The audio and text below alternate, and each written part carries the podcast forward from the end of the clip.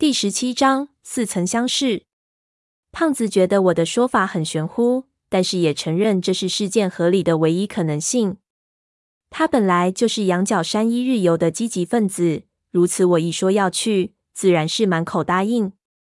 接下来我们商议了一些具体事项，因为这一次是旅游性质，什么装备都没有带，所以有点棘手。万一碰到有开关绝种之类需要家伙的事，就只能干瞪眼。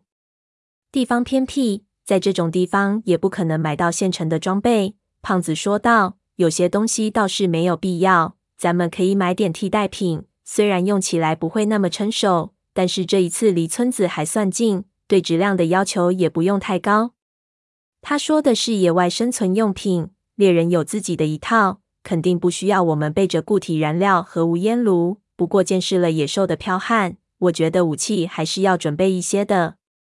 把阿贵叫来和他商量这些事情。阿贵自己也打猎，有三把猎枪，都是被改装过的不知道名字的老枪。三把枪年代就不同，最老的一把是阿贵从鸡棚里拿出来的，虽然枪管子的成色还可以，但枪膛里头全锈了，谁也不敢用，也没处去找火药去。另外两把都是打子弹的。看得出是战争年代留下来的。前几年禁枪，但是这里的人都靠打猎为生，吃饭的家伙当然都不肯交出去。上头也知道情况，睁一只眼闭一只眼。就是现在子弹不好弄，阿贵说的村干部去县里批才买得来。阿贵自己打猎已经属于业余活动，所以家里存弹不多。胖子把两把枪检查了一下，道：“阿贵的那把绝对没问题。”另一把太久没用了，但是枪保养的还可以，要开一枪才知道还能不能用。我们以五十块一发的高昂价格，在阿贵隔壁几户邻居那里买来了五十发子弹。我看那黄铜的圆柱状子弹，就知道是小作坊里手工做出来的。这东西要五十块，他娘的有点让我心疼。胖子说：“别这么小肚鸡肠，五十块钱可能就救了你的命，绝对值。”开山的砍刀，阿贵家就有。阿贵特的去磨锋利了，其他的东西我们写了条子，让他去乡里看看有没有替代品。没有爬山的绳子，就用井里的麻绳；没有大功率的手电，就拿几只手电捆起来用；没有匕首，就用镰刀。阿贵对我们建议道：“现在雨水多，山里蚊虫毒蚁也多，特别是湖泊边上，蚊子都跟马蜂一样大，要带蚊香和蚊帐，把蚊香甩在篝火里。”否则，我们几个城里人肯定吃不消。我心说有闷油瓶在，这个不需要担心，安排妥当。阿贵说那些东西得一两天时间准备，反正打猎的人也都没回来，他准备好了再出发。在此期间，胖子说可以想办法用他带回来的硫酸，看看那铁块中包着什么东西。这需要精细的操作，要挑一个好一点的场地。我想起盘马的叙述。觉得不妥当，这铁块中散发出一股气味，而且这气味随着时间的推移逐渐变淡，说明里面有一种挥发性的物质。鬼知道这种物质对人体会不会有害。我觉得要溶开这东西的时间未到，到了那边查到一些蛛丝马迹之后，再判断是不是要冒这个险比较靠谱。胖子的好奇心烧得他受不了，但是我说的绝对有道理。闷油瓶也同意我的看法。想到可能连累到其他人，他也只好作罢。接下的时间，胖子兴致勃勃，一是他的古墓说他深信不疑，二是他很久没打猎了，手痒的厉害，一晚上不顾脸肿的像被马踢过一样，一直和我们唠叨他以前打猎的事。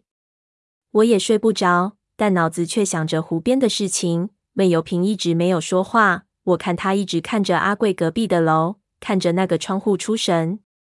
我想起前天晚上在那个楼里看到了影子，不过现在那个窗户里一片漆黑，什么也不看见。阿贵的儿子似乎不是很愿意见人，深居简出的。我怀疑是不是有什么疾病，所以只能待在家里。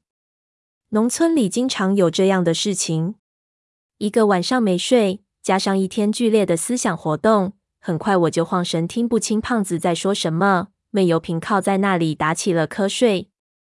在这里，外面比屋内凉快得多。闷油瓶在四周，一只虫子也没有。我们就这么躺下睡着了。醒来已经是第二天的中午。这一天各自准备不说，第三天准备得当，阿贵带我们出发。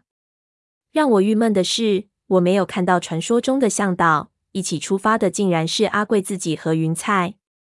我问怎么回事，阿贵，你不是说你没去过吗？怎么是你自己带我们去？阿贵道：这猎人进了山里，不知道是不是遇到了什么阻碍，几队都没回来，其他人都没去过。他能找到的人就是他女儿云菜。云菜以前跟着爷爷去过那里几次，知道怎么走。他带着我们，加上云菜认路，还有狗，问题应该不大。否则我们几个语言不通。恐怕会出麻烦。我心说：糟糕了，看来我出价太高了。阿贵舍不得让别人赚这个钱了。胖子立即说：不行，咱们是去干事，带着个小丫头，这不开玩笑吗？要是受点什么伤的，你这个当爹的不心疼，我还心疼呢。阿贵一个劲说没事，这里的小丫头片子也都是五六岁就磨枪了。要论在山里，她比我们有用，而且这山她比她都熟悉。不用担心。说着，云菜就从屋里出来。我和胖子一看，眼睛都直了。只见云彩完全换了一个人一般，一身的瑶族猎装，猎刀横在后腰，背着一把小短猎枪。瑶族姑娘本来身材就好，这衣服一穿，那小腿和身上的线条崩了出来，真是好看的紧。加上英姿飒爽中带着俏皮的表情。带着十七八岁年纪那种让人不可抗拒的味道，一下子就把胖子给征服了。他走到我们边上，挑战似的盯着我们，道：“几位老板，瞧不起人是不是？”“没有，没有，完全没有。”胖子立即道：“大妹子，你不要误会，你胖哥哥，我主要是怕你辛苦。其实，在我们心里，你绝对是最佳人选。”我立即皱起眉头，踢了胖子一脚。低声骂道：“你怎么变卦的那么快？怎么着？就你这年纪了，还想老牛吃嫩草？我年纪怎么了？胖爷，我这说起来叫做人到壮年，是壮牛，不是老牛。”他低声道：“你都让潘子去找个婆娘，怎么就容不得我？”我也不知道他是真的动了心，还是只想吃点豆腐。对他道：“苗瑶一家，女家都厉害，你小心人家真动了情，把你下蛊绑了。”那你就得上门，在人家家里种一辈子田。如果变心逃跑，一发蛊那就是万虫穿心，一身的神膘都为了蛊虫。胖子显然见多识广，不以为然，说：“牡丹花下死，做鬼也风流。最好全瑶寨的美女都向他下蛊，那他就留在这里做村长。”嬉笑中，我也只好接受了这个现状。看云菜那种气度，我感觉阿贵说的没错。而且这一次估计不会有太大的危险。唯一让我在意的是，我们打包东西的时候，胖子老是找云菜调侃，把云彩逗得哈哈笑。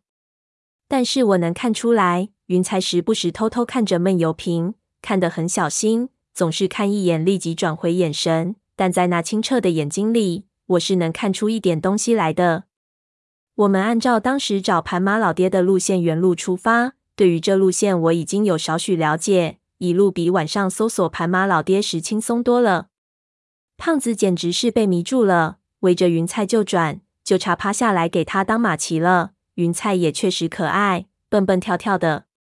他问我们到底是干什么的，肯定不是导游，哪有导游会到这种地方来的？胖子故作神秘，说我们是有秘密任务的大人物，如果他肯亲他一口，他就偷偷告诉他。我还真怕云彩亲他，那太浪费了。还好云彩还是有审美能力的，坚决不上当。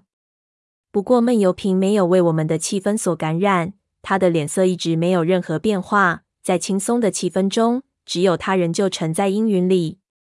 当天晚上到了山口的古坟处，我们深入进去一两公里稍事休息，天亮后继续在山中走了两天，才来到了那处湖边。远远我就在山脊上看到了那湖，大概是连日暴雨的缘故，湖泊比我想象的要大一些。果然如盘马说的，四周全是石头，湖四周是茫茫群山，高大陡峭的山峰连绵不断，山体巨大入云，一点也不像丘陵，完全是险恶的大山大水。山中植物分布得非常厚实，连山间的断崖都是墨绿色的。十万大山果然名不虚传。我不由得庆幸，此地离村子尚且不远。再往里走，这深山中的腹地恐怕比塔木陀还要险恶。经过一条已经完全被植被覆盖、不可见的山路，我们来到湖滩上，完全看不出当年这里有人驻扎过的痕迹。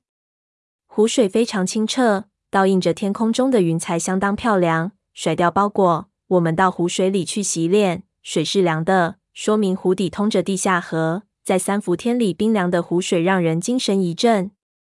洗完脸，我仰头看向四周，湖水倒映着天空和四周的山，忽然就发现这里似曾相识般熟悉。我看了一眼边上的闷油瓶，也是一脸的疑惑。